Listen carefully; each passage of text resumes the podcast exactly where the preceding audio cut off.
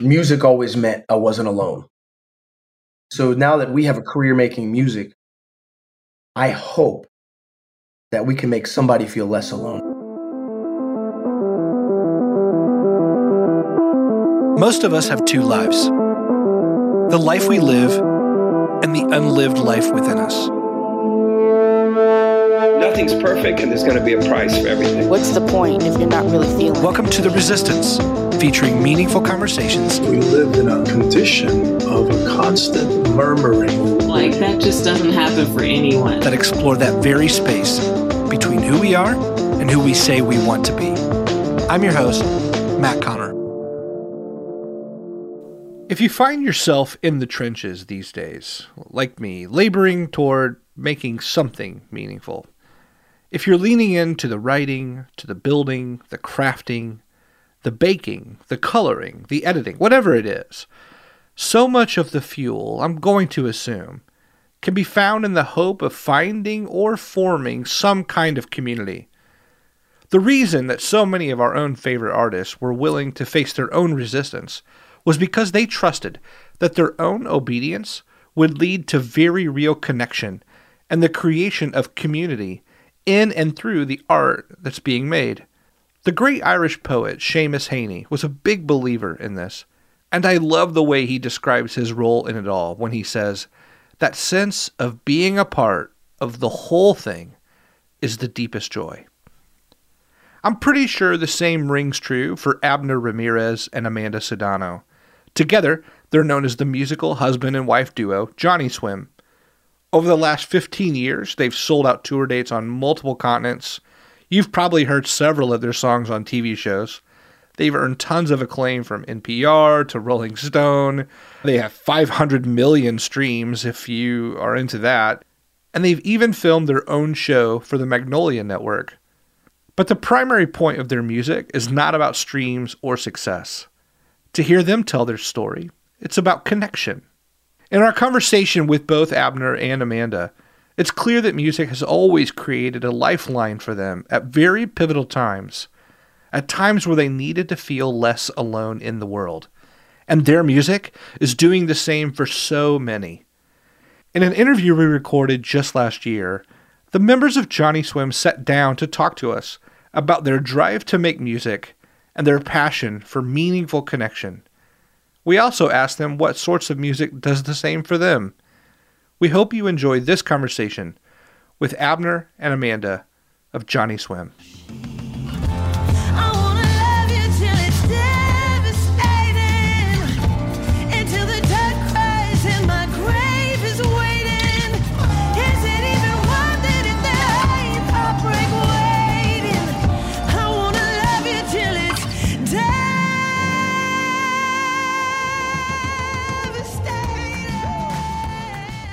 Hello, and welcome to another episode of The Resistance. My name is Matt Conner, and I'm your host. Uh, I'm overjoyed to be joined today by both Abner Ramirez and Amanda Sudano Ramirez, together known as Johnnyswim. How are the two of you today before we say anything else? Man, we're doing we're doing great. We're, so uh, good.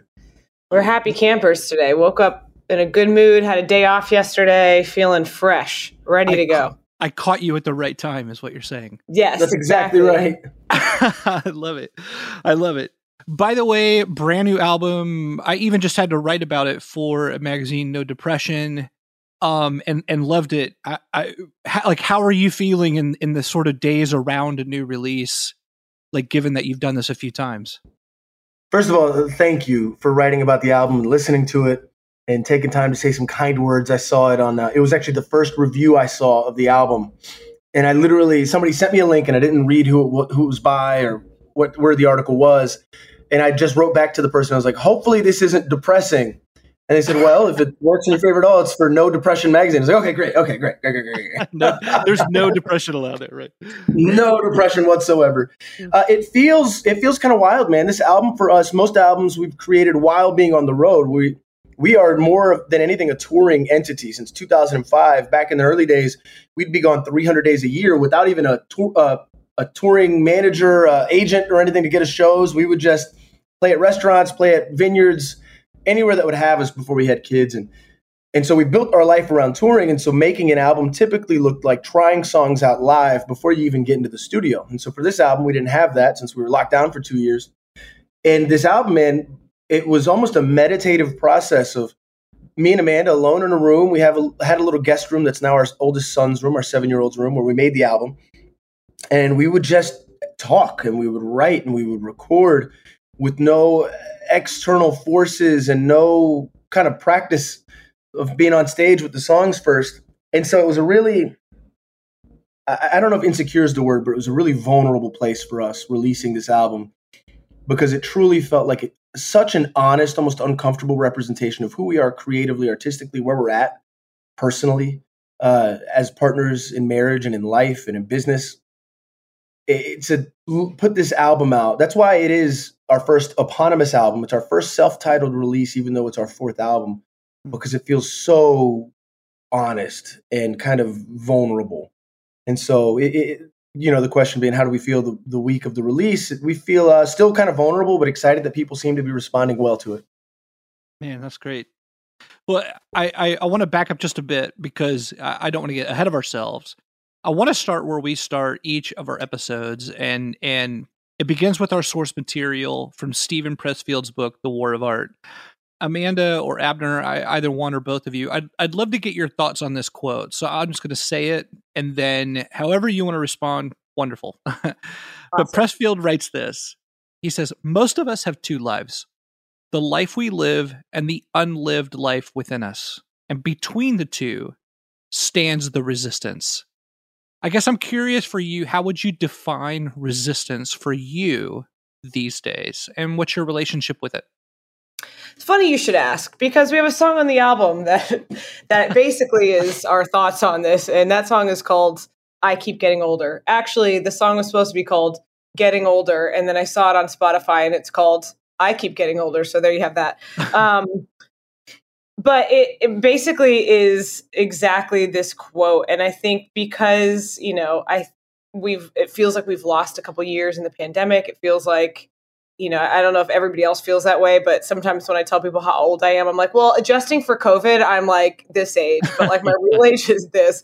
Um, but I've, I've felt that specifically in the past couple years. I've, I've felt the resistance. And to me, what that is, is the dreams that I had growing up, the things that I, I felt like were in me to do, whether I knew how to do them or not, whether I knew how I was going to get to a place where I felt comfortable doing them or not, you know, I think when you're when I was young, I really felt like there was all these things in me, and it was just a matter of time before they they were all going to come out.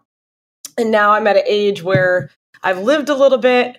I'm getting older, and I have to make a choice whether those things are some of those things are still for me or not. And um, and the easy thing, I think, the thing, the resistance for me is the thing that goes, you know what, you're content, you're happy, you got a good life you don't need to like worry about those other things that you thought you might do. You don't have to worry about the that unlived part of yourself. Like you can just settle into this person that you are and just ride it out. And uh and that song is basically about kind of going, well no, I want my dreams to still be wild. I want, you know, I want the person in me that I felt like was in me as a kid. I want that person to be fully realized and not just be comfortable all the time.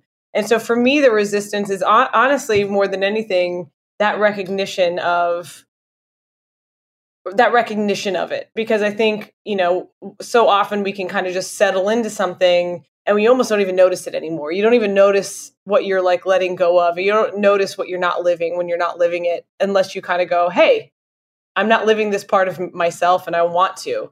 And i hmm. think the resistance is almost making that choice to recognize it and to free yourself up to the challenges that come with the unlived life that mm. you have in you. Yeah, I'm gonna go too. Can I go too? Yes, please. Uh, I I love uh, in the Torah when God tells Abraham he's gonna have his his seed is gonna outnumber the stars in the sky. Uh, I love that the first thing he did, what the what the text tells us, is that he recognized his age. He was, you know, hundred or something, and he was supposed to have all these kids, and he didn't have any yet and I love that before he was just, you know, I think a lot of times I wrestle with fatalism. I grew up Southern Baptist, and there's this, you know, the answer to anything terrible in life for in the church I grew up in as well. It must be God's will. It must just be what God wanted. Hmm. And I've always had a tough time with that because I don't know that that's always true. I don't think we're just pawns that suffer or have great times all because it was just a part of some pre-written existence. I just don't.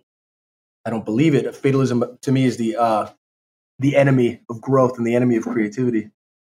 I think, but I love that he believed anyways. Right? Abraham believed this promise, and I feel like within. I can't speak for artists at large, but I know myself and my wife here at Johnnyswim LLC. We believe that what we're doing is a part of a greater purpose. We believe that what we're doing is, is what we're born to do. That we're not just trying to, we are not just trying to entertain people. We hope that we're adding value to their lives as they listen to songs, as they come to shows, as we invite them into this corporate, truly experience that is Johnnyswim. We hope it affects them in a way.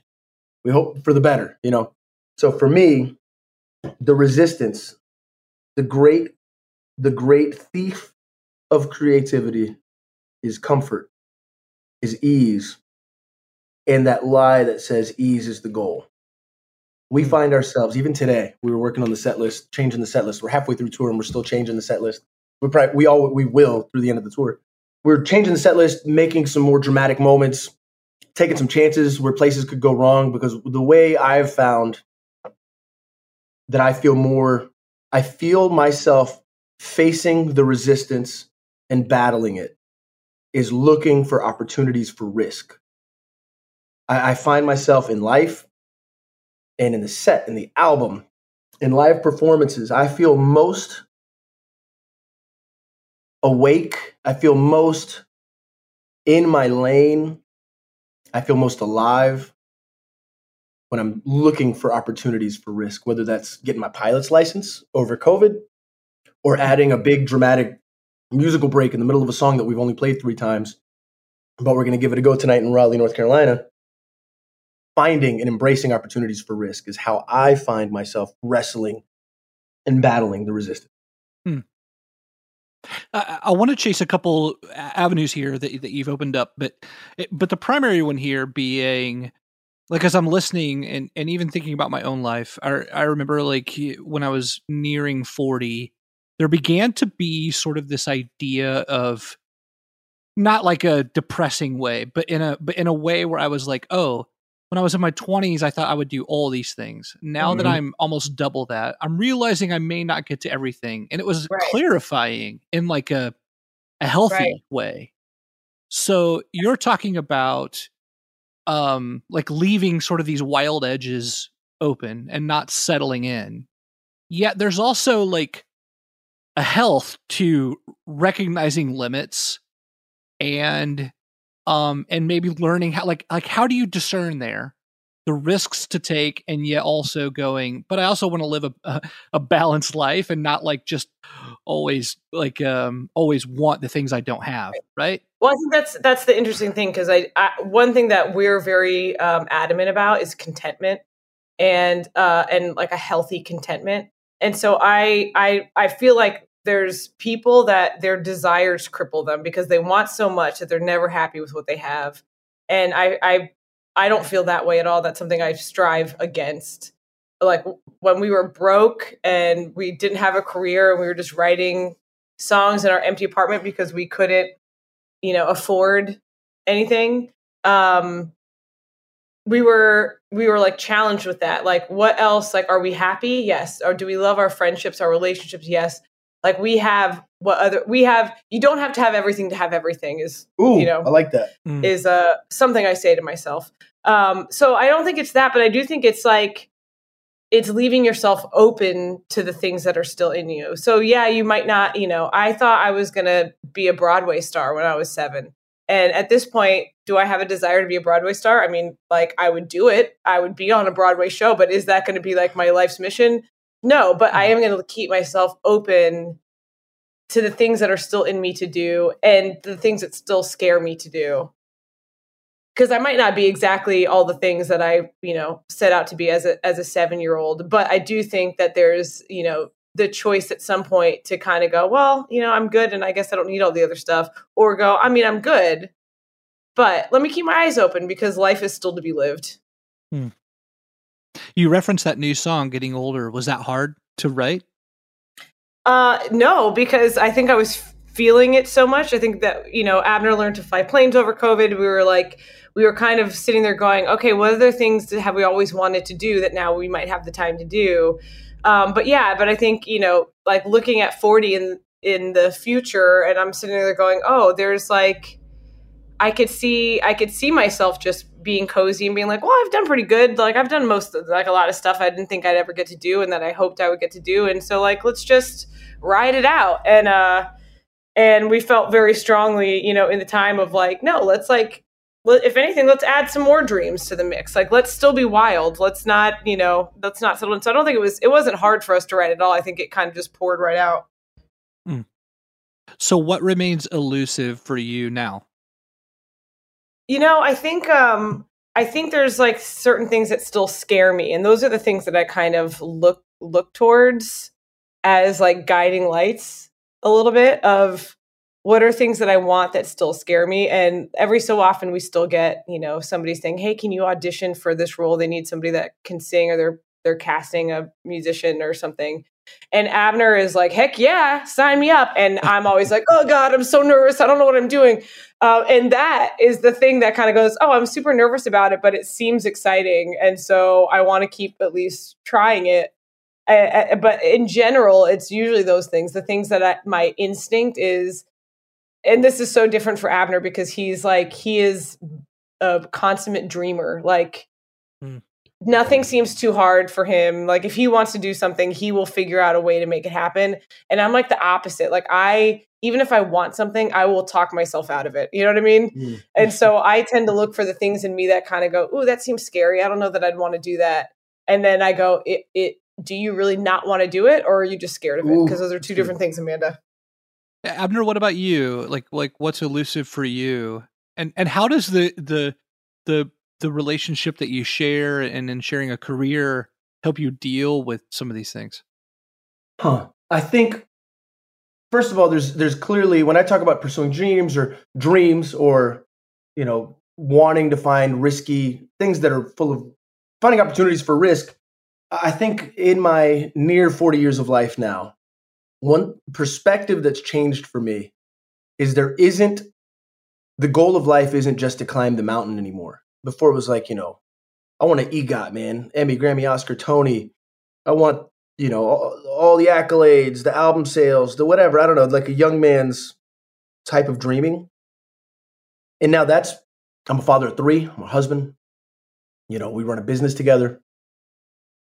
The, for me the goal now is contentment is in every phase of life true and genuine contentment happiness that flourishes. I see contentment not as just being happy but it's like a, a, joy that brings growth uh, you know it's like soil almost it's our being rooted in contentment. Not that I have to achieve something in order to be happy. Not that I have to achieve a thing for my life to be completed or even accomplish the mission of my life. I don't, I see that even mindset as an enemy in, in the first place.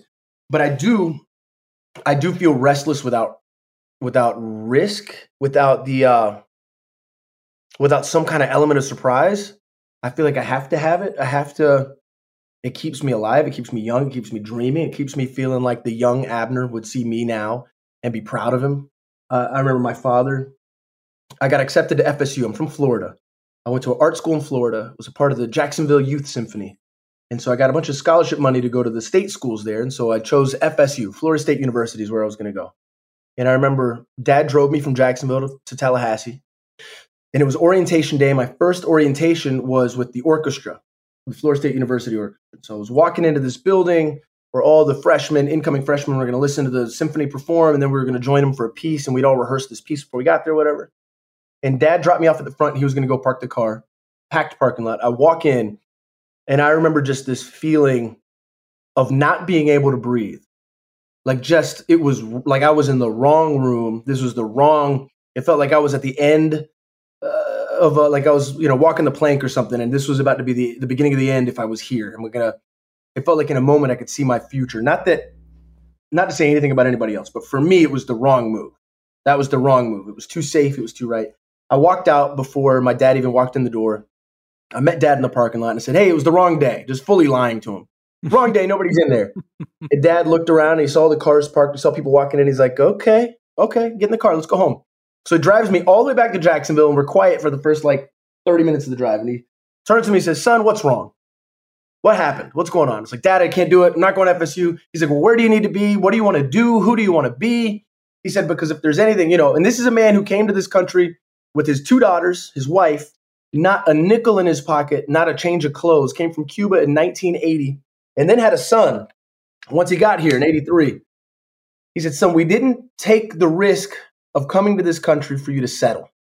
We came here so you could choose the life you wanted and work hard to have the life you dream of. He said, So where do you need to be if that's the goal? If the goal is to be a songwriter or whatever. I said, Well, New York, LA, or Nashville. I said, All right, Nashville's close. We can get you into school in Nashville, go to Nashville. Anyway, so I went to Nashville, and that was the beginning of the rest of my life. That moment, that that moment of risk of not taking the safe answer. So I feel like that's I'm talking way too much, and hopefully I'm not boring everyone. but that's become kind of the that's become maybe the mantra. I don't know the right word here, but that's been the the, the example for the rest of my professional life and my adult life. Is we didn't come here to settle, and that again, that doesn't mean like I have to get trophies or I have to climb some mountain to prove my value or my worth. What it means is I'm not going to settle. Comfort alone is my enemy. Comfort and contentment are not the same thing. Complacency and contentment are not the same thing, if that makes sense. And I stop talking now. First, you're totally fine. Second, I love that. I, I think that I think that means a lot for people to even have a story like that, and and what a powerful moment in your own life. Um, Big time, man. Yeah, yeah, that would be defining. So I could see how why that's a hallmark for you to go back to, or or like a great moment to remember and say, oh wait, wait, that like that's that's magnetic north for me. Eh, that's exactly right. And here's a quick, just a quick thought that I, I think has been marinating in my brain for a minute, and it's just kind of bubbling out right now. Yeah, is as I'm raising my children, my my instinct is I want to raise immigrant children. They were born in Southern California. Their parents were born in America, not like me. My parents were born in Cuba, had to struggle to be here, almost died on the way. But when you talk to first generation immigrants, like if you were to talk to my dad, who was a truck driver, making barely any money, and you would ask him what the potential is for his children, he would say absolutely anything. Hmm. Anything. There's nothing that limits them. There's nothing that limits them there's this mentality of first generation immigrants. You come to America because it's the land of promise. It's good soil where you can plant your seeds and you can grow to be whatever you want to be.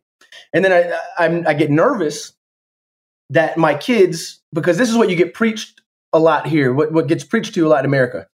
Once you're here, right? Like find your lane, go to school, study a thing, do something that exists, right? So as a kid in Flo- in Jacksonville, Florida, that wants to be a songwriter, there was like no support for that dream whatsoever because it didn't fit any pre-existing lanes that people knew, right? But as an immigrant, that doesn't matter. You know, it's it's absolutely you're indoctrinated that you're here, you're in America, America because anything is possible. And so I really hope that that I hope that my children, that some of that that immigrant dogma is uh instilled in them as well. Sure, sure. I, I, want I want to switch to the to the songwriting because earlier you were talking about look we're not just here to entertain. Like we're here to impact like that there's that there's there's something more that like you said that we want to be a meaningful addition to people's lives in a way. And I, I guess I wonder first of all like what informs that? But then I also well I guess I guess I'll just start there. Like like like can one of you tell me what like like why why that in the first place? Why we aim for that? Yeah, what's wrong with entertainment? Not that anything's wrong with oh, entertainment. Oh, not that you said that, but why? Like, why something more? Honestly, well, I I think there's I have two answers for that. One is that that's what music has done for us. Right. So that's you know we met and fell in love talking about music.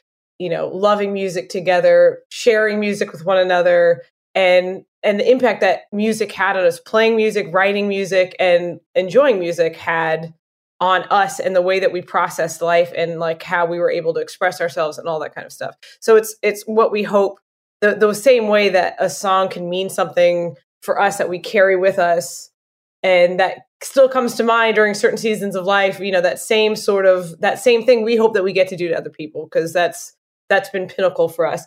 And then i also think for me and i am i am again i'm not the of the two of us i'm not the like confident go-getter of the two but um, as a young kid, I was always super insecure, uh, especially when it came to music, because my mom was a singer. Everybody in my family wrote songs.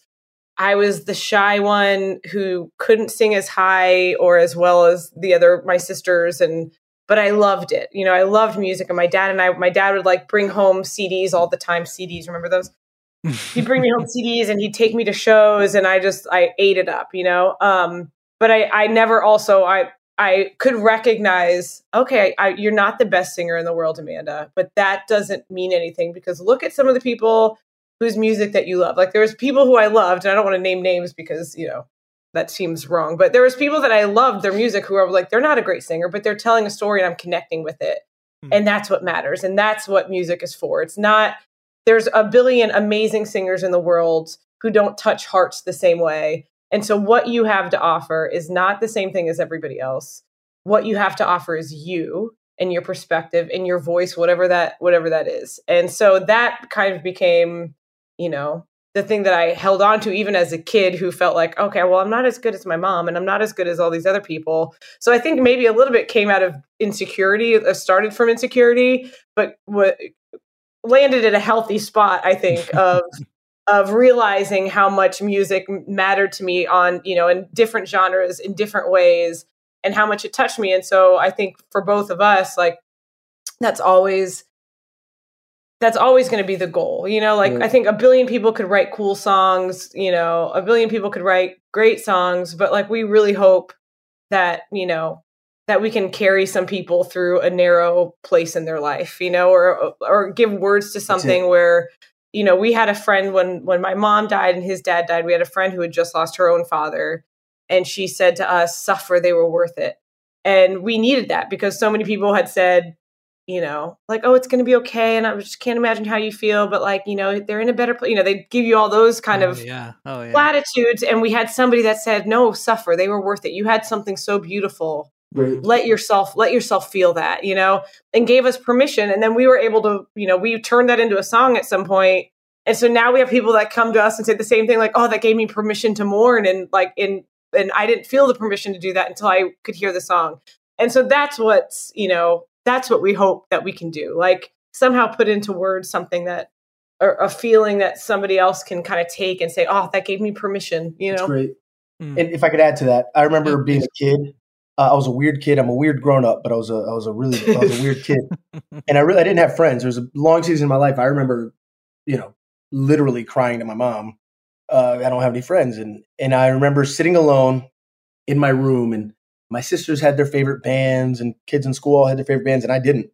And I remember really going on a mission to discover what my favorite band is. And so I grabbed all my sister's CDs uh, and I listened to a bunch of music. And it was a conscious thing. I sat down with a Discman on a couch and was listening through all these songs, all these albums, and nothing really connected. And I was looking for connection. I didn't know, I didn't have words for it, but I was hungry for connection. I was looking for it in music and what I didn't have in friendships and uh, and then I came across Under the Table and Dreaming, Dave Matthews Band, and I was riveted. I felt like that music was made for me. I felt like I found the soundtrack to my days. Um, that moment made me feel less alone. I was a lonely kid. That was super weird, and I felt seen, and I felt like I had a friend somehow in this Dave Matthews Band album. And it's not lost on me that I hope that I can do that. We can create that for somebody else as well music has always meant community for me.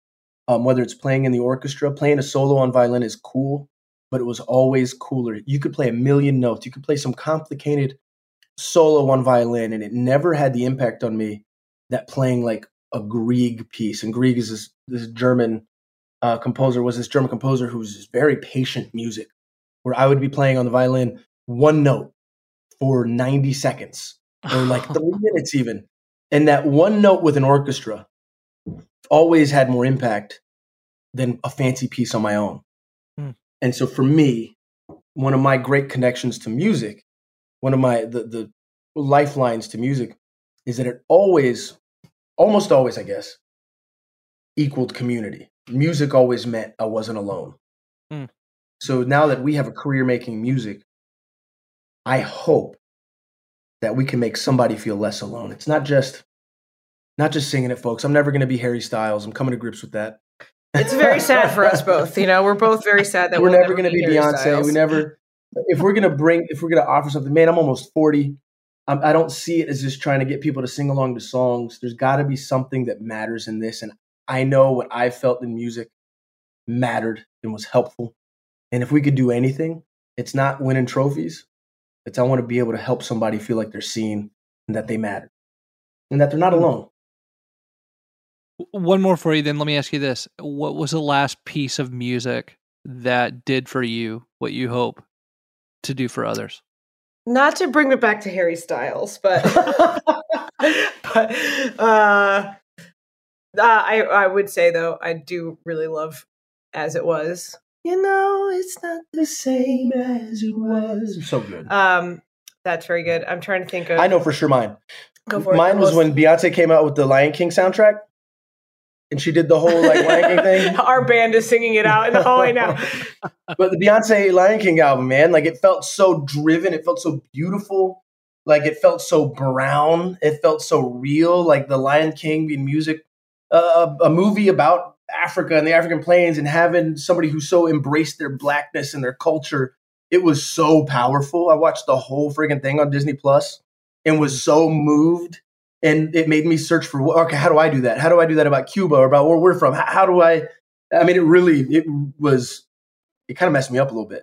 And it's we're talking about the Lion King, but we're also talking about Beyonce. so. You've been listening to The Resistance. If you've enjoyed this episode, please subscribe and rate us on your favorite podcast app. And for more information or further episodes, you can find us at listentotheresistance.com. Audio production by Isaac Vining. Theme music by Jake Kirkpatrick. My name is Matt Conner, and I'm your host. Thank you so much for listening.